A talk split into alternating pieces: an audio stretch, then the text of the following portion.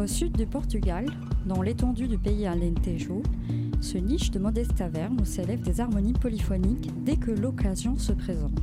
Ce chant traditionnel, nommé Cante Alentejano, résonne a cappella et depuis 2014, il est honoré en tant que patrimoine culturel immatériel de l'humanité par l'UNESCO. Il incarne la manière d'être alentejana, selon les chanteurs eux-mêmes, et porte en son sein leurs émotions, leurs souvenirs et leurs récits.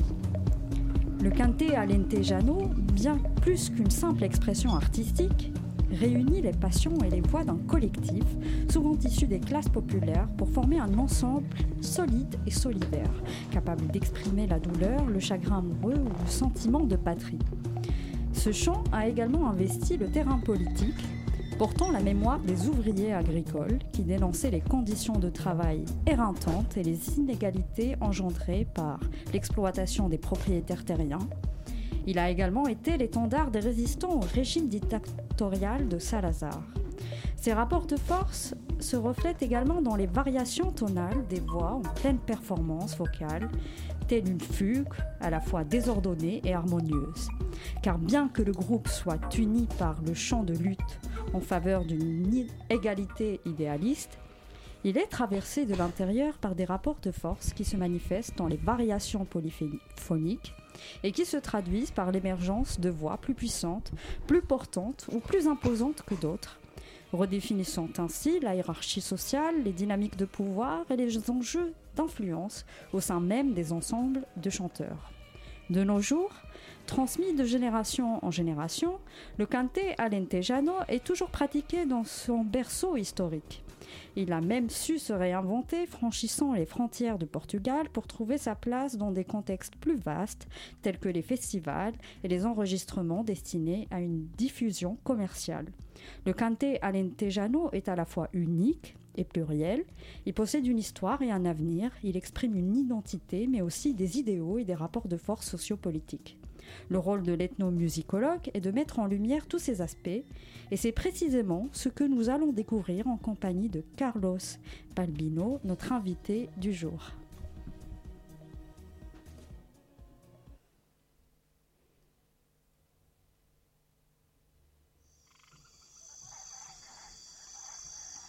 Les Voix du Crépuscule, Anthropologie et Sciences sociales sur Radio Campus Paris. Carlos Balbino, bonjour. Bonjour. Alors, on va euh, peut-être se contenter de t'appeler Carlos aujourd'hui parce que tu es bien le Carlos des voix du crépuscule. euh, voilà, donc euh, animateur aux voix du crépuscule qui prend aujourd'hui le micro de l'invité. Euh, puisque tu as réalisé un master que tu as soutenu en 2021 qui s'appelle qui commande le Kanch à Cuba, euh, à l'université euh, Paris-Nanterre. Donc, quand on parle de Cuba, c'est Cuba en Alentejo, c'est pas l'île des Caraïbes. Euh, tu es actuellement en thèse, en co-tutelle à l'université de la Sorbonne et à l'université Nova de Lisbonne. Et ton sujet de thèse actuel, c'est la viola campanisa un petit instrument à cordes portugais. Et tu euh, es aussi euh, euh, un des membres fondateurs de la compagnie des rêves lucides, dans laquelle tu as dirigé le programme Cantadores de Paris, qui est un programme de Cant Alentejano qui se faisait à Paris. Est-ce que c'est bien ça Tout à fait, c'est très bien présenté. Merci Pascal, merci tout le monde.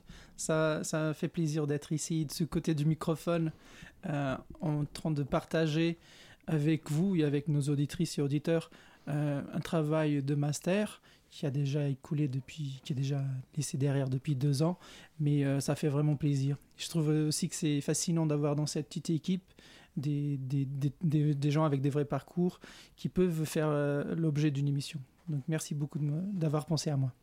Eh ben, merci aussi d'avoir accepté euh, de parler sur ce master euh, qui, euh, bah, dans lequel il a fallu un peu aussi que tu te replonges. Tout à fait, j'ai dû rouvrir le, master pendant le, pendant le train pour venir ici pour me rappeler les bêtises que j'ai écrites euh, et des, choses fascinantes que j'ai dit, mais, mais j'étais à, j'étais à fond. Et en plus, vous savez, quand on écrit un master, c'est souvent les trois derniers mois, donc c'est une longue nuit blanche.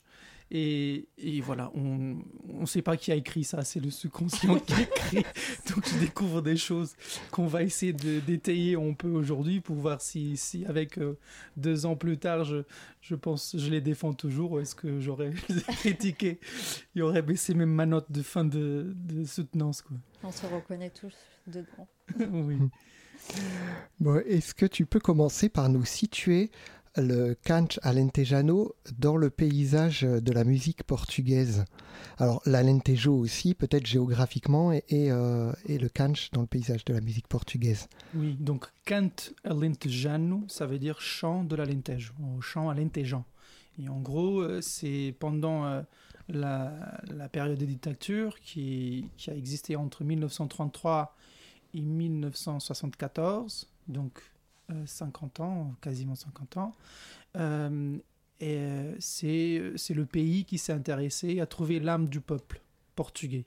Donc on est dans, un, dans une démarche extra-nationaliste, pardon, ultra-nationaliste, où les, les, grands étudiants, les grands musicologues, les grands savants de la musique s'intéressent à la musique populaire et ce qu'ils vont faire avec le soutien et surtout sous la direction du gouvernement portugais, l'État nouveau, ils vont essayer de, délimiter les pratiques euh, populaires, donc euh, de la danse, de la musique, euh, le jeu de certains instruments, à des territoires circonscrits, comme si un genre musical, il appartenait seulement à une région, en complètement piétonnant sur cette notion de transfert culturel et en se disant que dans cette région, on fait comme ci, on fait comme là. Donc, dans ce gros paysage portugais, effectivement, il y avait des chants polyphoniques, donc des chants chantés à plusieurs voix.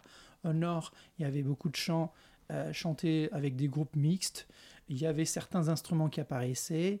Donc, euh, euh, aux îles de Madère, et, et, Azores, on dit que c'est surtout les cordophones, les luttes.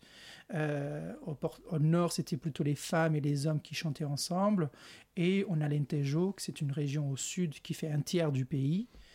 Euh, on disait que c'était le cant donc un chant polyphonique qui était caractérisé selon la définition de l'époque comme un chant euh, a cappella chanté essentiellement par des hommes. Donc ça, c'est les points de départ historiques. Et alors, par exemple, rien à voir avec le fado, euh, ou alors quelque chose à voir et il y a une, une distinction qui est un peu arbitraire Le fado, c'est un débat très intéressant. Et il y en a un des plus grands musicologues en vie qui continue à contribuer avec des textes super intéressants. C'est Rui Neri. Et lui, il défend euh, le, fado, il étudie comme une chanson euh, urbaine qui, qui est quand même influencée par, par les chansons rurales parce que la, ville, elle ne peut pas s'autocréer. C'est toujours euh, cette confluence, ce transfert culturel qui, arrive un peu de partout. Donc des influences de musique gitane. Euh, on attribue notamment une, ethnicité gitane à la première chanteuse de fado documentée, Marie Severa. Et puis il y a la théorie de euh, José Sardinha, qui est un, musicologue, un ethnomusicologue, si on peut, ou plutôt un ethnographe indépendant, quelqu'un qui était formé en, droit, mais pendant les, week-ends et pendant ses vacances, il faisait des collectes, il interviewait des gens et tout ça. Lui, il va dire que le fado, euh, ça vient de la campagne, parce que le fado, ça veut dire histoire et pas destin, contrairement à ce que les gens pensent. Et il dit que le fado, c'est une chanson rurale. Donc euh, c'est très intéressant de voir comment tout ça. Mais le fado, c'est la question de l'urbanité. Et là, par contre, on est au, cœur du sujet d'aujourd'hui, puisqu'on va parler d'identité, puisqu'on va parler de territoire, puisqu'on va parler de, patrimonialisation. Et le fado, c'est devenu le symbole de la musique populaire portugaise actuellement et depuis un certain moment déjà. Aussi grâce à justement à la dictature. Alors toi, euh, Carlos, tu es portugais, mais tu n'es pas alentejan, si je ne dis pas de bêtises. Oui, voilà, je ne viens pas de l'Alentejo. Et euh, comment tu as connu, euh, qu'est-ce qui t'a amené vers le canto alenteja Donc moi j'ai un parcours de théâtre et je mettais en scène mon, ma troisième création où je cherchais des chants polyphoniques portugais pour aller sur, la, sur un spectacle dédié euh, au, corrida de taureau portugaise. Et du coup, il me fallait un chant polyphonique. Donc, j'ai tombé là-dedans comme ça. Je savais pas ce que. Pour moi, toutes les polyphonies étaient euh, pareilles au Portugal. Puis j'ai compris qu'en fait, il y a, des limites. En tout cas, il y a aujourd'hui des limites très définies. Ce qui est une chanson d'ici ou de là-bas. Et c'est comme ça que j'ai commencé à me spécialiser dans le canto. C'est à travers le théâtre. Et alors, euh, tu, euh, tu racontes une, anecdote dans ton mémoire.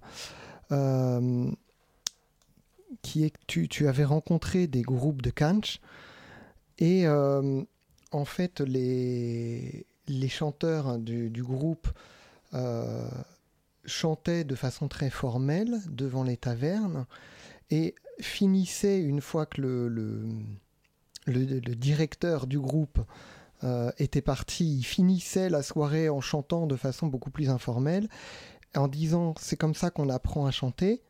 Et, euh, euh, en fait, le directeur, lui, disait non, non, il faut surtout pas que les chanteurs des groupes aillent chanter euh, du chant informel parce que ils désapprennent, en fait. Et donc, c'est un peu cette tension, d'après ce que tu dis dans ton mémoire, qui t'a amené à vouloir enquêter sur le, le Moi, je trouve le cant spontané, le, spontané, le chant, de, le chant formel, c'est ce que je vais étudier. Du coup, je vais pas l'étudier dans sa, dans sa manière, dans, son, dans sa forme cristallisée, formalisée, folklorisée, euh, voilà, institutionnelle. Je vais l'étudier de, ce qui n'est pas formalisé, justement, l'informel. Et justement, donc, on était dans cette répétition, c'était une canicule, donc tout le monde, on répétait d'or à l'ombre. Il y avait des gens qui passaient, je les saluais. Ça, c'est vraiment un des extraits que j'ai lu en venant ici, donc euh, je les ferai dans, dans, ma mémoire. Et ce qui s'est passé, c'est qu'à la fin de la répétition, une répétition très encadrée par ce maître, un maître comme on l'appelle. Ce répétiteur, du coup, il a encadré tout le monde. Euh, à la fin de la répétition, on va dans un bar à côté, on boit quelques verres. Lui, au bout de deux, il rentre à la maison et les autres, ils, restent. Et là, je vois un changement dans le répertoire. Le, répertoire devient euh, plus léger, plus euh, taquineux, plus coquin, euh, euh, plus, plus, il y a plus de jeu en fait. Dans les grimaces, on taquinait les gens, on les invitait à chanter. Et surtout, il y avait les, les, gens qui passaient à côté et qui, qui ne sont pas du groupe, juste, du coup, et qui se mettaient à chanter avec ceux qui étaient du groupe. Et ça, je trouvais exceptionnel. Je me disais, qu'est-ce qui se passe? Et c'est là qu'ils m'ont expliqué que ça, pour eux, c'est leur manière de voir le cant, que le groupe, ce n'est qu'une étape, mais qu'en fait, euh, pour eux, être euh, à Beja, donc la capitale du Bas-Alentejo, pour eux, être là-bas et, vivre le quinte, c'est ça, c'est sortir, boire des coups, surtout en soirée quand il fait très chaud, et rencontrer des gens, et on sait qu'il y a un répertoire très répandu, très homogène, très accessible à tout le monde, qui fait que la convivialité passe de la parole au chant. Et du coup, ce maître-là, il disait que non, il faut, euh, il faut pas chanter avec ces gens-là, qui ne, sont pas euh, encadrés par des répétitions parce qu'eux, ils vont avoir des mauvaises habitudes. Même si c'est une expérience sociale euh, très intéressante, au niveau technique, ça peut nous donner des mauvaises habitudes parce qu'ils ne sont pas encadrés. Et là, ce qu'on voit en fait, c'est que la formalisation d'un groupe, finalement, est, transmise par une seule personne. Donc on a vraiment une autorité. Et moi, ce que j'ai compris tout de suite après, c'est que même dans le chant spontané, il y a des autorités qui émergent. Donc des gens qui disent ne chante pas comme ça, chante comme si, alors que justement il n'y a pas de maître. Donc euh, il y a le, paradoxe de dire c'est spontané, mais finalement euh, on est entouré de codes. Quoi. Hmm. Alors on va revenir, je pense, un peu plus en deuxième partie justement sur ces codes et ces jeux d'autorité.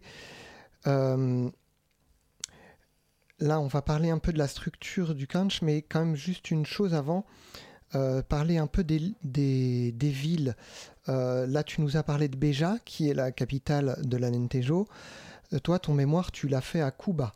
Oui, voilà, Cuba est à 18 km de Béja. C'est une ville qui, voilà, encore ces questions de comment une ville peut se promouvoir euh, vis-à-vis de, des, des, villages voisins. Et ce qu'ils vont faire à Cuba, c'est qu'ils vont revendiquer l'origine de Christophe Colomb. Parce que euh, ça s'appelle Cuba. Il y a des, effectivement, il y a de, la documentation comme quoi Cuba, ça s'appelait déjà Cuba avant les expéditions de Christophe Colomb. Et en plus, on, on va voir qu'il y a plein de petits villages autour qui ont aussi les mêmes, les mêmes noms que Christophe Colomb a attribué à des, des petites îles qu'il a découvertes entre temps. Donc, euh, mais c'est pas Cuba de fidèle, c'est ce qu'ils disent là-bas. C'est pas la Cuba de fidèle, c'est la Cuba lentejane, quoi. Hmm. Et donc Colomb serait pas génois en fait. Euh, il, serait, il, serait, portugais. Bon. Vous voyez, voilà. C'est ça. de l'histoire. Ah, constamment, constamment. Surtout vers euh, pour pour nous pour nous rendre plus importants. Voilà, c'est ça. C'est surtout ça qui nous intéresse aujourd'hui parce qu'on va pas disserter sur Colomb. Euh, mais, mais ça nous dit quelque chose effectivement de la façon dont, ces localités utilisent, euh, utilisent le kanch. Parce que Cuba euh, se définit un peu comme l'une des capitales du kanch. Plus que capitale, c'est la cathédrale du Kant. Donc il y a un conflit constant entre Serpa et, et Cuba où, Cuba dit, euh, bah, c'est Serpa qui, a déposé le dossier à l'UNESCO pour, que le Kant devienne dans la liste représentative du patrimoine culturel et matériel de l'humanité à l'UNESCO. Donc ils vont quand même assumer cette responsabilité, mais aussi euh, cette, euh, cette promotion, donc cette visibilité.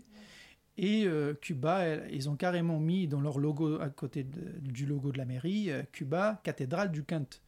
Sauf Qu'est-ce que Serpa ils ont dit bah, Si vous êtes la cathédrale, du coup, nous, du coup, nous, sommes le Vatican du, du ça, en fait, ça n'en finit jamais. Et si, si, on devrait interviewer d'autres régions, ils auraient aussi, euh, nous, c'est les sources du Quinte. Bon, bref, mm. euh, ça, ça n'en finit pas. Quoi. Oui.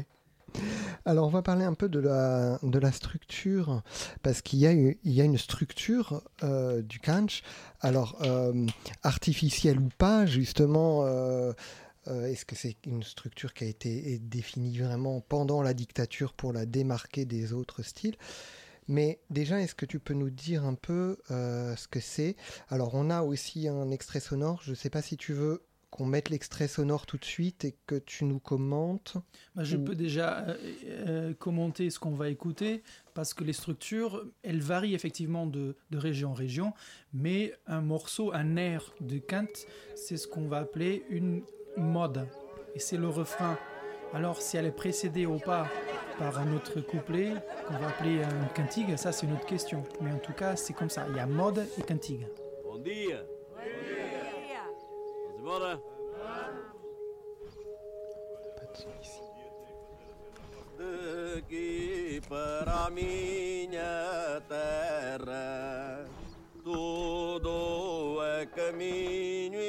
A.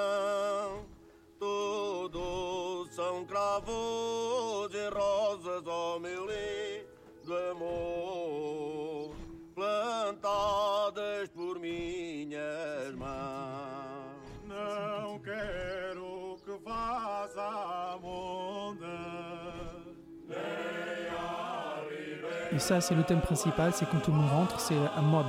Donc on a une cantigue, maintenant un mode, c'est le thème principal.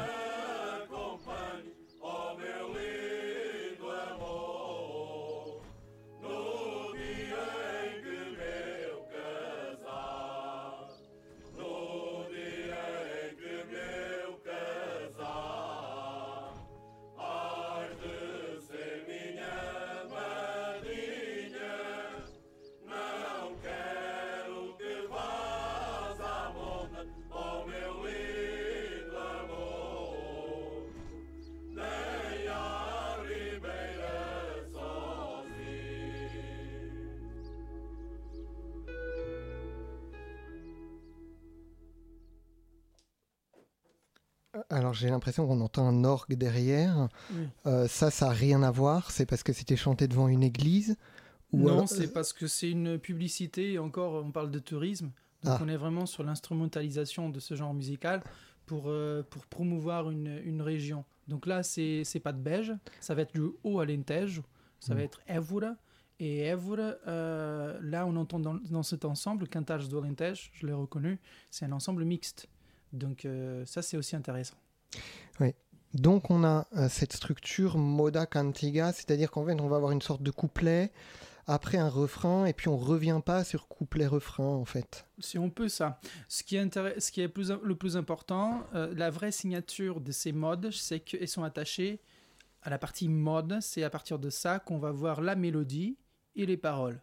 La cantigue, soit c'est quelque chose d'improvisé, ça se fait de moins en moins, soit c'est un couplet populaire qu'on peut aller piocher, donc je l'appelle interchangeable, pour introduire avant d'arriver à la mode. Euh, c'est la mélodie de la cantigue qui va définir la mélodie euh, qu'on va chanter euh, pour la mode, pour la cantigue, pardon. Parce que du coup, c'est des mélodies strophiques, ça veut dire que c'est une mélodie qui se répète, qui fait une boucle. Il n'y a, que les, il a que les paroles qui changent. Voilà. Et, et au niveau de l'harmonisation, euh, il y a une codification aussi. Oui, donc euh, là, on est, encore dans le quinte euh, formel et c'est très important de l'établir parce qu'après, on va voir que dans le quinte informel, c'est pas toujours pareil. Mais dans la distribution des voix, on, est dans une polyphonie à deux voix, donc une fondamentale et une tierce majeure. Et, et souvent, on commence par un soliste ou une soliste, et ensuite l'entrée du alt, c'est celui qui fait la tierce majeure, qui fait une ligne aux quelques syllabes euh, euh, dans, sa, dans, sa, dans son mode. Et ensuite, il y a l'ensemble qui arrive, qu'on va appeler les basses. Moi, pour comprendre bien euh, comment ça se structure et surtout pour pouvoir les transmettre de manière claire dans, dans les ateliers de Cantelingen qu'on fait ici à Paris, moi, je commence par travailler par les basses avec la mode. Ensuite, on rajoute la tierce et, ce n'est qu'à la fin, quand tout le monde a chanté plusieurs fois le thème, qu'on donne euh, la voix à un soliste pour pouvoir nous introduire. Et alors, euh, il y, a plusieurs anthropologues qui ont travaillé sur le canto alentejano euh, et qui définissent plusieurs types de, chansons. Alors là, déjà, juste une chose, le, mot moda, il est ambigu parce qu'il peut à la fois désigner la chanson et le refrain. Oui, c'est ça. Bah, en fait, la mode, c'est une partie de, de l'air. Mais euh, pour résumer, on l'appelle mode le tout, quoi. Mm. Donc, à l'intérieur d'une mode, on trouve une cantigue et la mode. Parce que la cantigue, elle n'a pas de statut particulier. Ce qui est intéressant vraiment, c'est de chanter la partie ensemble. Mm. La, la, la, la, cantigue, c'est quelque chose d'annexe qui vient pour, euh, pour introduire ou pour, euh, pour suivre une, le refrain. Et, et mode, en portugais, ça veut dire mode. Donc, c'est des chansons qui étaient à la mode et c'est transmetté comme ça oralement, comme on dit souvent. Et, c'est pour ça qu'ils ont gagné les noms de mode, des modes.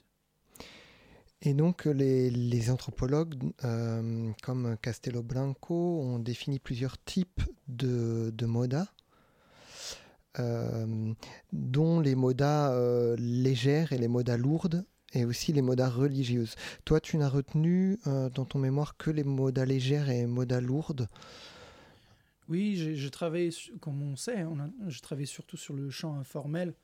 Bon, c'est rare d'avoir des gens dans un moment de convivialité qui se mettent à chanter du chant religieux. Moi, ce que j'ai trouvé par rapport, même si je n'ai pas écrit sur ça, par rapport au chant religieux, c'est que c'est un chant moins pratiqué. Il n'est vraiment pratiqué que pour les, pour ces, pour les, pour les, ponctuellement, euh, périodiquement, au moment de l'année où il faut chanter quelque chose pour les Pâques, euh, quelque chose pour Noël. Ce qui fait que du coup, il est moins pratiqué et du coup, il est aussi plus préservé. Il souffre moins de mutations. Moi, ce que des modages lourds, des modes légères, très rapidement, les, modes, les modages lourdes sont euh, non, non mesurées, donc elles n'ont pas de rythme. Et du coup, ça ouvre la possibilité à, à beaucoup de mélisme, beaucoup d'ornementation vocale. Dans les modages légères, Là, c'est une qu'on vient d'écouter. On a, senti qu'il y avait une rythme, un rythme qui venait avec les pas des gens qui avançaient. Et ça, ça va être les modes légers. C'est des modes plus sociables, euh, plus faciles à chanter. Et dans le chant informel, ce qu'on va voir plus tard, c'est qu'effectivement, ces modes-là sont plus, euh, sont plus euh, répandus. rapidement, le, les thématiques abordées dans le, dans le Kanch Qu'est-ce qu'on peut avoir? Ben, On peut l'histoire euh, de ce peuple. aussi, on peut ce que ce peuple voit, ce qu'il vit. Donc c'est un peu comme toutes les régions où il y a du chant populaire, ça va parler d'amour, ça va parler des chants. Si c'est si de l'immigration, ça parle d'immigration. Aujourd'hui, il y a des chansons sur la crise, il y a des chansons du patrimoine, euh, il y a déjà des chansons sur le Covid, il y a des chansons aussi sur les miniers, euh, parce qu'il y a aussi des régions minières en Alentejo, donc euh, ça reflète un peu ce que les gens veulent. quoi. Hmm. Et on a des grosses différences à l'intérieur de l'Alentejo sur les, les styles ah oui, le style, ça c'est passionnant. Là, c'est vraiment une recherche euh, psycho, euh, pardon, musicologique. C'est de se dire j'ai appris un morceau, j'arrive dans une taverne n'importe où en Alentejo, je, je, me la mets à chanter. Déjà, les gens trouvent ça bizarre. D'où est-ce qu'il vient cette personne En mm. plus, il a l'air de penser qu'il connaît nos chansons. effectivement, euh, au fur et à mesure, on se rend compte qu'il y a des variations dans les paroles, dans les mélodies. Euh, et, que les, mêmes chansons peuvent être chantées de manière très différente euh, d'un village voisin à l'autre. je propose qu'on passe à une première pause musicale et on revient en deuxième partie pour parler plus du chant formel et informel.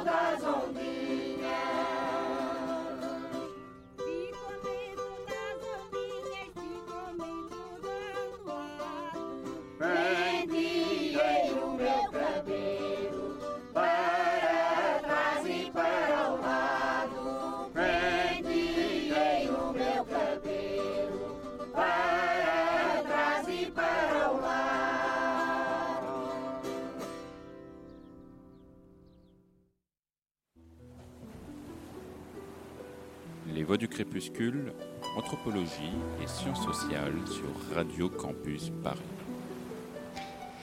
Et nous sommes toujours avec Carlos Balbino.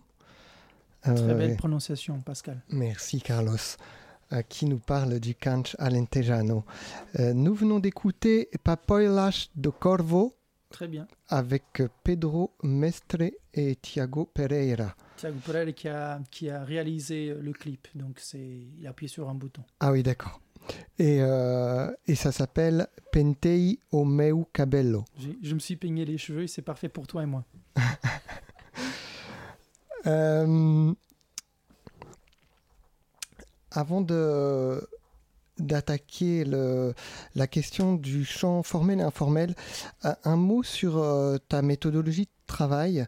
Euh, tu as choisi une, une, ethnologie participante. Oui, tout à fait. Donc en fait, euh, il y avait quelques options effectivement quand on arrive dans un endroit où on ne connaît personne, et là c'était le cas. J'avais un numéro de téléphone, c'est tout.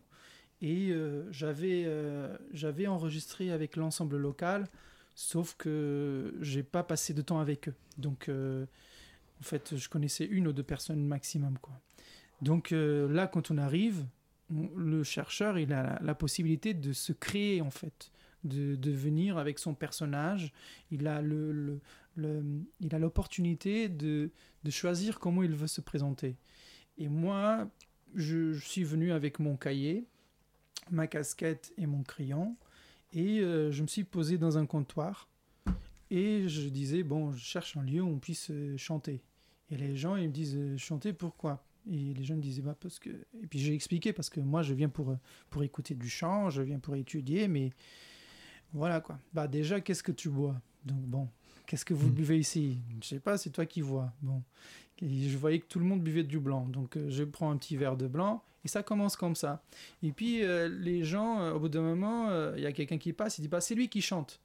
Bon, c'était l'après-midi, donc la personne y rentre, dit, bah chante pour lui. Lui c'est un chercheur machin, et il vient pour écouter chanter. Donc montre-lui comment on fait.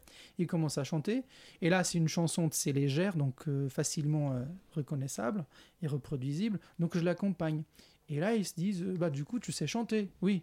Et finalement, très vite, les gens ils me demandaient de chanter plutôt que moi qui étais venu pour les écouter.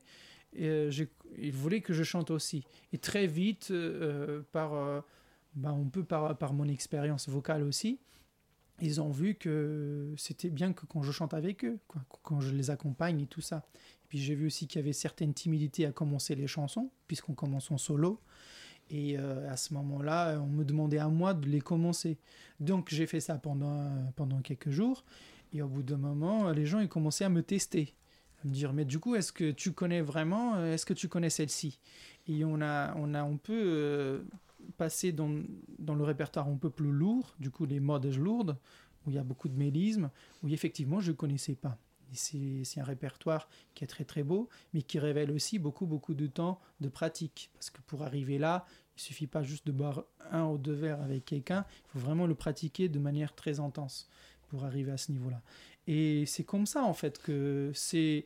Je me suis très vite, du coup, euh, j'ai passé de la personne qui est venue étudier pour la personne qui, qui était euh, appelée et interpellée pour animer, pour chanter.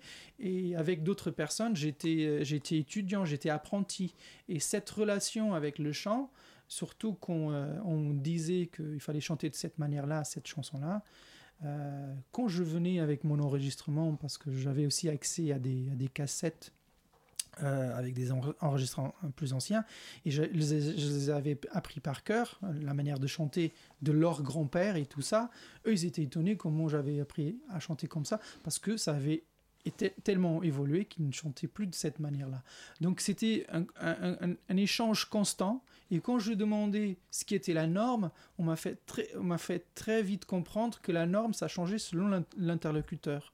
Et que selon euh, le répétiteur, selon le, tavernier, selon euh, le, soliste, euh, finalement, on avait, on avait affaire à des, des, manières, des styles et des manières de chanter différentes à l'intérieur de la même ville. C'est ça qui était intéressant. Et ça, c'est parce que j'étais aussi chanteur. Sinon, j'aurais passé un peu à côté de ça, je, crois. Et justement, Carlos, est-ce qu'on peut dire que c'est l'audience qui fait le canté à l'Entejano C'est un peu tout ce qui gravite autour de canté qui le fait Ça, c'est très intéressant parce que le Kant Jeanne, moi, je le distingue bien dans mon mémoire entre le Kant formel et l'informel. Le Kant informel, la pratique informelle, elle se, elle se définit justement selon ses agents présents. effectivement, les gens qui sont dans le même espace, que ce soit une taverne, un café ou à la sortie de l'église, que sais-je, dans un bar à 4 heures du matin, euh, c'est ces gens-là qui vont conditionner la pratique. Donc si on a des chanteurs expérimentés qui chantent dans des groupes, on va pouvoir pousser vers un, répertoire plus, euh, je dis pas plus élitiste, euh, plus érudit, mais je dis quand même des modages lourdes, plus travaillés, plus, euh, plus mélismatiques. Si on est sur des gens de tout le monde, des, gens lambda qui connaissent deux trois chansons mais qui ne le connaissent pas très bien, on va rester sur les modages légères. Et, si la, gendarmerie ou les voisins décident que personne ne chante rien, euh, bah, ça se termine là en fait. Hmm. Donc euh, le chant formel, il est quand même conditionné par son environnement et par les agents qui participent. Est-ce que les relations entre ces différents acteurs aussi le conditionnent en quelque sorte? Si, si, si, tout à fait. Ce qui, ce qui se fait, c'est qu'il y a des, des couples, des couples ou des triplés qui se forment, des gens qui ont l'habitude de chanter ensemble. Non seulement ils partagent les, des tonalités qui vont bien ensemble, ils partagent aussi souvent une tranche d'âge qui est plutôt proche, ou une expérience qui est plutôt proche, puisqu'ils fréquentent le même groupe, ou, parce qu'ils sont de la même famille, euh, voilà. Ou alors, euh, ou alors il y a aussi la question du savoir, du répertoire.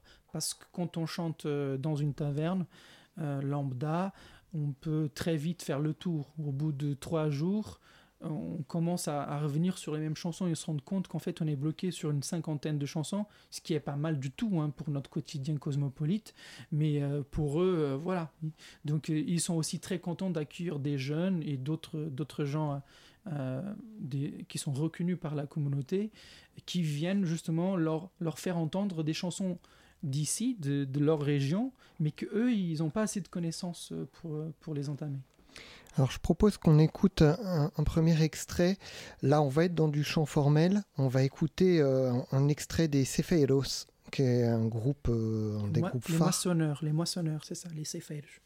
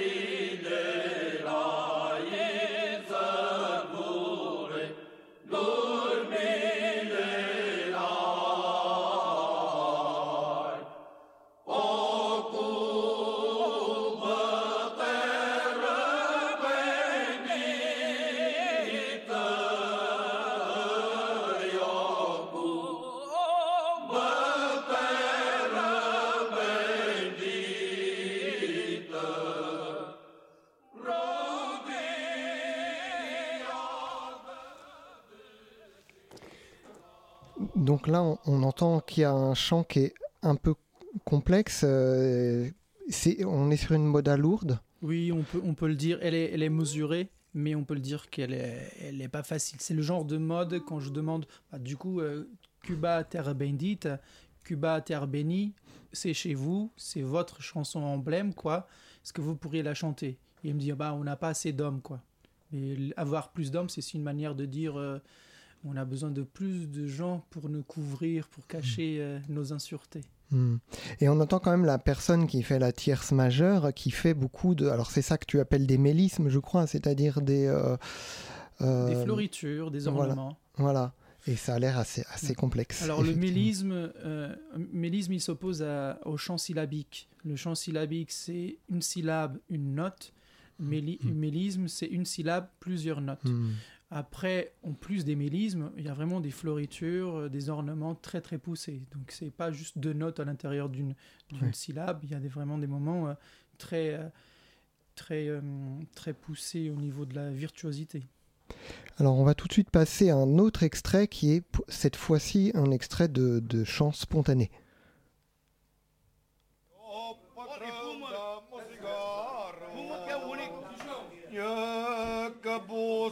tabaco. Que bom, não, só tenho este. E o trigo que eu lanço à terra, o trigo que eu lanço à terra, fumando dá mais um saco. Lita, ai, ai, ale. Então, o que é que ele quer? Tá certo! Tá bom! O que é que ele queria? E enquanto isto se processa E o sol ferido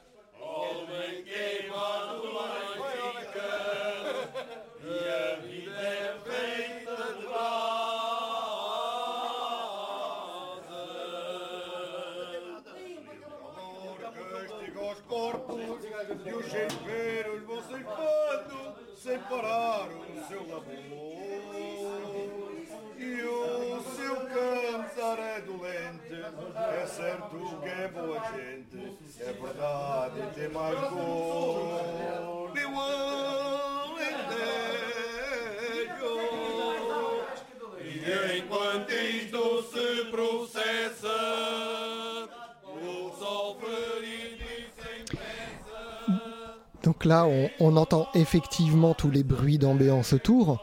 Euh, on est à la taverne, ça chante et ça rit en même temps, mais est-ce que tu peux nous expliquer un peu ce qui s'est passé là, dans cet extrait Ce qui se passe Déjà, on est 2-3 jours avant euh, la fin du, du confinement. Donc ça veut dire que c'est des gens qui sont retrouvés un dimanche. Ils savent qu'il ne faut pas se retrouver. Et là, il est 16h, 17h, ils sont déjà fin sous parce que c'est vraiment une fête quoi, d'être ensemble. Et le gouvernement a déjà dit que lundi au mardi, ils allaient ouvrir euh, le confinement. Eux, ils ne veulent pas attendre. C'est dimanche, c'est parfait, on ne travaille pas, on y va. Donc, euh, ce qu'on voit ici, c'est un monsieur qui, qui se lève de la table pour fumer une cigarette. Il commence à chanter Au patron, euh, donne-moi une cigarette. C'est une cantigue qu'on trouve souvent. Donc il va faire ça avec un style, donc avec une mélodie. Cette mélodie, elle indique du coup une mode. Et au moment de l'entrée du halt, il se retourne vers l'autre qui est à côté de lui en train de fumer. Il lui dit Bon, maintenant à toi, quoi, de reprendre. Sauf qu'il va faire, il va se tromper de mode. Donc là, il s'éclate, euh, entre- voilà, il s'éclate de rire. Tu t'es trompé.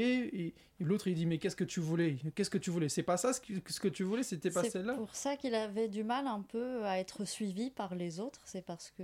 Bah, en fait, il est parti sur une chanson que les autres n'ont pas reconnue. Et pour- puisqu'ils n'ont pas reconnu, euh, il y avait un petit blocage. Et, et l'autre, ce qu'il fait, le, qui s'est rendu compte, c'est qu'il reprend la chanson et il continue tout seul. Sauf quand il le fait, il faut le dire qu'il est bien sous, il change de chanson. Donc là, on est sur une troisième chanson. Pas la, la première, ni la proposition de celui qui s'était trompé. Et celui qui avait commencé, il la reprend en chantant une troisième chanson. Et là, tout le monde, parce qu'on est entré dans la mode, on reconnaît par les paroles et par le style. Là, on dit, ok, on y est, et on chante tous. On le voit pas, mais c'est euh, c'est un enregistrement que j'ai fait avec ma caméra, où c'est pas moi qui tenais la caméra en main. C'était le premier jour où j'ai sorti la- le petit appareil. Je savais que ça allait, on allait avoir cette réunion. Il faut quand même dire que j'ai- fait cette ethnographie entre le 12 mars 2020 et le, le 4 septembre 2020, donc euh, la période d'or pour, euh, pour voyager, pour, euh, pour Mhm. con- voilà, convier dans des moments, euh, dans des, des billes de boisson. Et, et, et du coup, j'ai- passé la caméra pour que et, et puisse aussi sentir qu'est-ce que c'est que d'être de l'autre côté. Du coup, la caméra, elle tournait. Et, ce qu'on a vu dans ce champ, c'est que il se trompe au début, mais au fur et à mesure, il y a des gens qui, rejoignent. Plus longtemps la chanson dure, plus ils, rejoignent. Et à la fin de l'extrait, alors qu'on n'avait que deux personnes qui étaient parties fumer, finalement, toute la table qui était en train de papoter, ils sont aussi en train de chanter. Il y en a euh, huit voix qui chantent, et sans tierce majeure. Ça, c'est très intéressant parce qu'il n'y avait pas une personne qui s'est dit je vais faire la tierce, Mm. mais ça passe très bien. La tierce n'est pas obligatoire, c'est ça sort comme ça sort, comme on a envie, quoi. Alors, euh, justement là, on parlait tout à l'heure de- d'enjeux de pouvoir. Euh, donc là, on est sur du chant spontané, le maître n'est plus là. Et pourquoi est-ce qu'on a à nouveau des enjeux de pouvoir, d'autorité? Qui est le nouveau maître? Bah Là, on a vu, hein, c'est celui qui propose, c'est celui, celui qui, a, qui voit que la réponse euh, était erronée, et c'est lui qui prend en main et qui va, qui va, qui va, qui va poursuivre le chant. Donc en fait, plutôt que de l'appeler maître, moi ce que je vais appeler c'est des meneurs. En Mm. fait, dans ces, dans ces espaces, dans ces moments, on a des gens qui accompagnent et on a des gens qui, qui mènent. Et, et ça peut tourner, hein, une chanson Mm. que, que, que toi, Pascal, tu vas connaître bien, c'est toi qui vas la mener, moi je vais t'accompagner. Et puis pour d'autres, ça va être, ça va être l'inverse. Du coup, on a des jeux. Mais ce pouvoir euh, très poussé, euh, ça, ça fait que les gens, ils s'engueulent, quoi. Oui. C'est- Le maître s'impose toujours par sa connaissance euh, du répertoire à un moment donné. Oui, oh, pour son, pour son caractère têtu aussi. Ah Ouais, hein, parce qu'il parce qu'il ose. Parce parce qu'il ose. parce qu'il ose, parce qu'il est passionné, parce, Parce qu'il qu'il a- crie. et parce qu'il croit surtout. Ouais. hein, Et son âge Et- aussi, non? Pardon? L'âge bah, L'âge, euh, non. C'est ça qui est intéressant.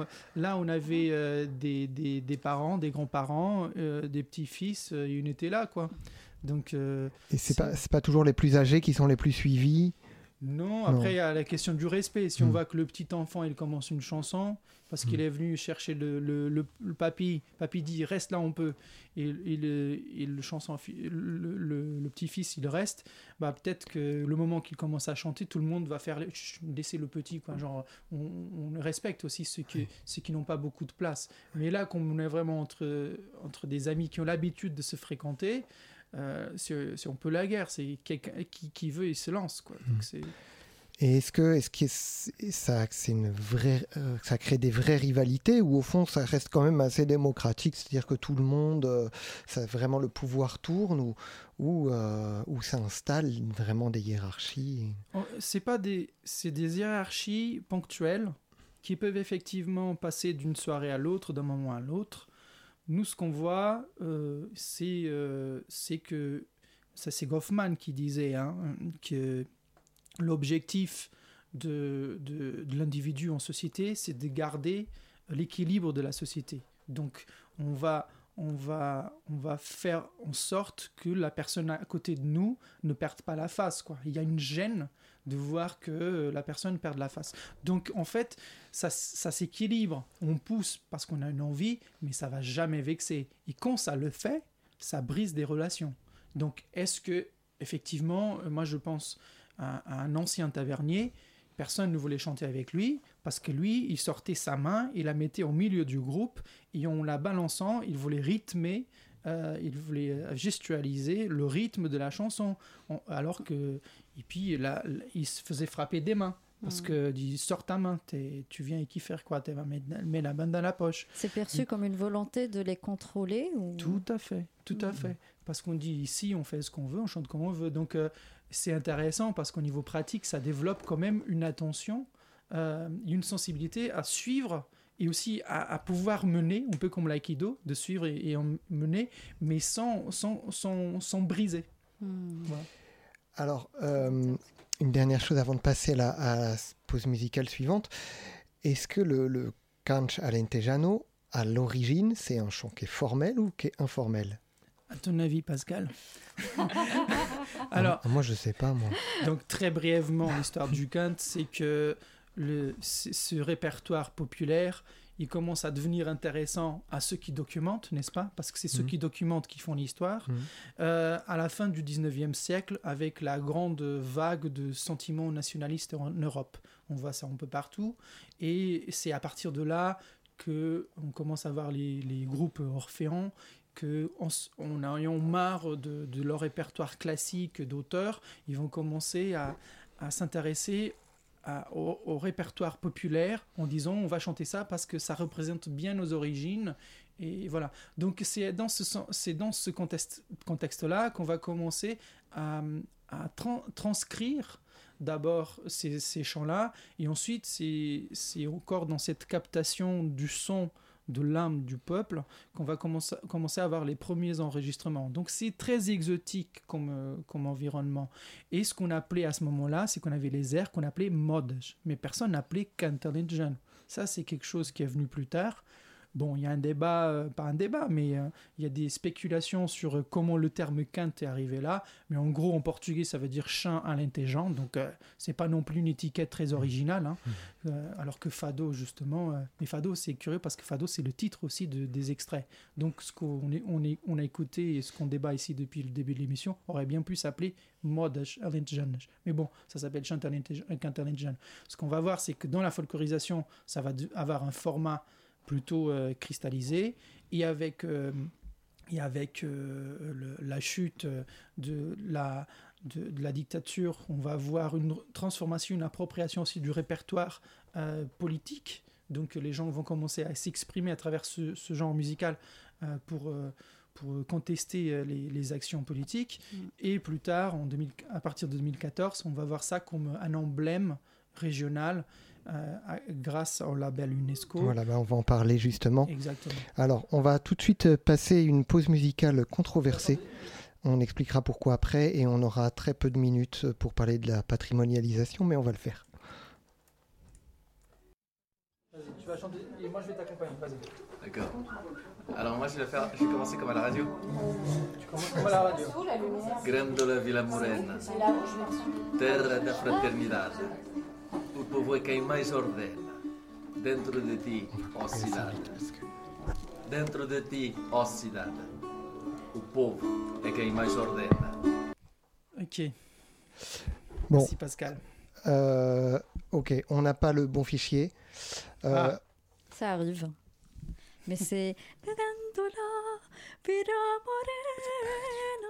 C'est ça. ça, c'est ça. Carlos. bah, voilà, bah, Iman, Bah, voilà. Va, Iman va nous le chanter. Iman Ah, et Carlos, je vous voulez nous faire un duo les euh, paroles, mais je peux suivre est- Carlos. Même les Portugais ont du mal à la chanter.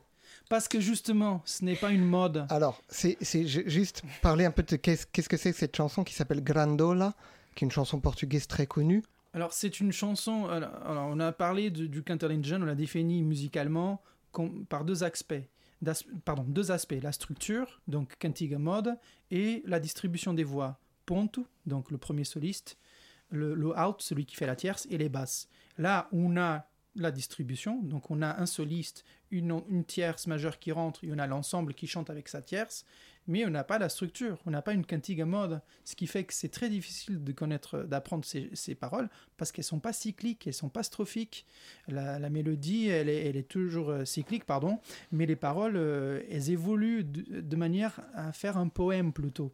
Donc c'est une chanson de Zek Afons qui a été composée ici aux alentours de Paris en 71 et lorsqu'il était exilé euh, de la dictature et qui a été le signe pour que les, les forces armées puissent avancer vers la capitale de manière euh, euh, en paix en fait euh, pour, pour contester la, le- le- le- la dictature qui est devenu du coup le coup d'État du 25 avril 2000, euh, pardon, 19, 1974. 74, la révolution des œillets.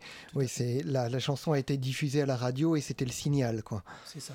Oui, et donc ça n'est pas un, un cant euh, alentejan, mais euh, ça a été un peu revendiqué comme euh, étant inspiré du canch et ça a été, si je ne dis pas de bêtises, présenté parmi les chants euh, à l'UNESCO, puisque donc il y a eu une demande de fait de patrimonialisation pour que le canch alentejano rentre au patrimoine culturel immatériel à l'UNESCO en 2014. Oui, donc, première question, est-ce que c'est du Kant? Non, c'est pas du Kant. Est-ce que c'est inspiré dans le Kant? Oui. Euh, deuxième question, est-ce que les gens pensent que c'est du Kant, du Kant? En général, oui, ils pensent que ça c'est du Kant. Ça c'est intéressant, mais aussi ça montre aussi le niveau de connaissance que les gens ont en- en- envers leur propre musique. Mais bon, c'est pas grave. Est-ce que c'est une chanson très sollicitée au groupe de Kant? Oui, moi ici à Paris, euh, euh, il y avait une- il y avait une période où voilà, une fois par an, c'était le 25 avril, on nous demandait de chanter ça. Quoi. On nous faisait déplacer 6, 7, 8 personnes pour venir chanter une chanson dans une présentation d'un livre. Ça devient comme ça, quoi. ça devient un peu vraiment un outil. Quoi. Justement, Carlos, je vais être un peu déconstructiviste, mais est-ce que euh, le Kant ne serait pas force, finalement ce que pensent les gens qu'il est? Ben, en fait, il y a, une question très intéressante. C'est pour ça que le mémoire s'appelle Qui commande le Kant? Parce que d'un point de vue euh, phénoménologie, quand on regarde le chant informel, il y a des rôles qui se développent. Il y a les meneurs, les, meneurs, le meneur et les, accompagneurs, les accompagnants. Ensuite, d'un point de vue euh, régional, on voit qu'il y a quand même des statuts qui se développent, ceux qui font partie de la, ceux qui, font partie des groupes qui gagnent plus d'autorité vis-à-vis de des, ceux qui on peut appeler les chanteurs de taverne, qui sont du coup non, non, non formalisés, non, oui, voilà, qui ne sont pas formés au de manière euh, formalisée. Et au niveau régional, euh, plus national et voire international, ça devient un emblème de revendication euh, comme un objet touri touristique. touristique. Donc mais... tout ça, c'est des agents culturels, ceux qui pratiquent ici, ceux qui pratiquent pas, mais qui le revendiquent, qui les mettent en avant. Donc il y a une taverne euh, qui disait le quinte appartient à ceux qui le chantent. Et ça, c'est intéressant. Mais effectivement, dans la pratique, c'est pas comme ça. C'est pas les chanteurs qui ont composé le dossier. Donc, c'est pas les chanteurs qui, qui décrochent les, ouais. les subventions. Oui. Donc, euh, voilà, il y a Alors, tout un. Voilà. Justement, est-ce qu'on peut parler un tout petit peu du, du, dossier et de, et de la patrimonialisation? Bon, il nous reste une minute, ça va être un peu dur. Euh, mais donc, Qu'est-ce que ça change que le Kant soit rentré au patrimoine euh, mondial immatériel? C'est devenu un, un objet euh, instrument, encore plus instrumentalisé.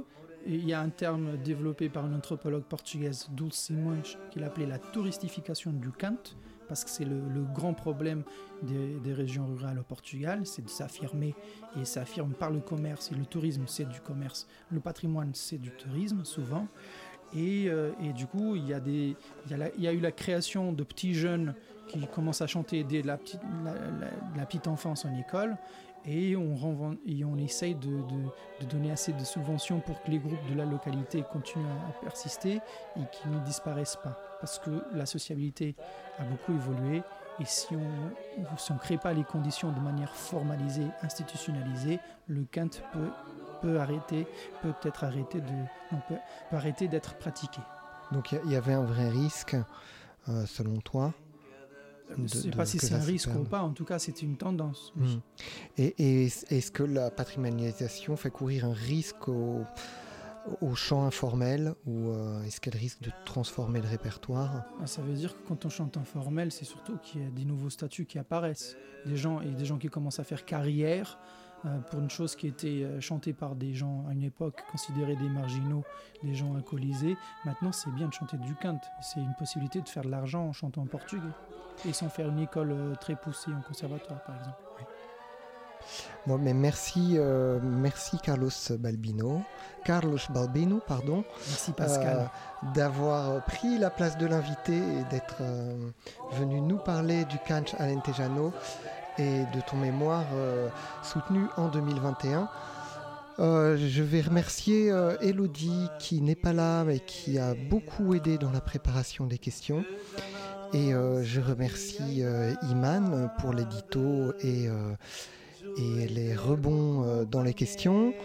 Emric est à la réalisation. et moi c'est Pascal et nous avions deux invités aujourd'hui, Adeline et Farah. Farah dont vous avez pu entendre un tout petit peu la voix. Euh, vous écoutiez les voix du crépuscule, il est bientôt 21h et tout de suite c'est MapMonde.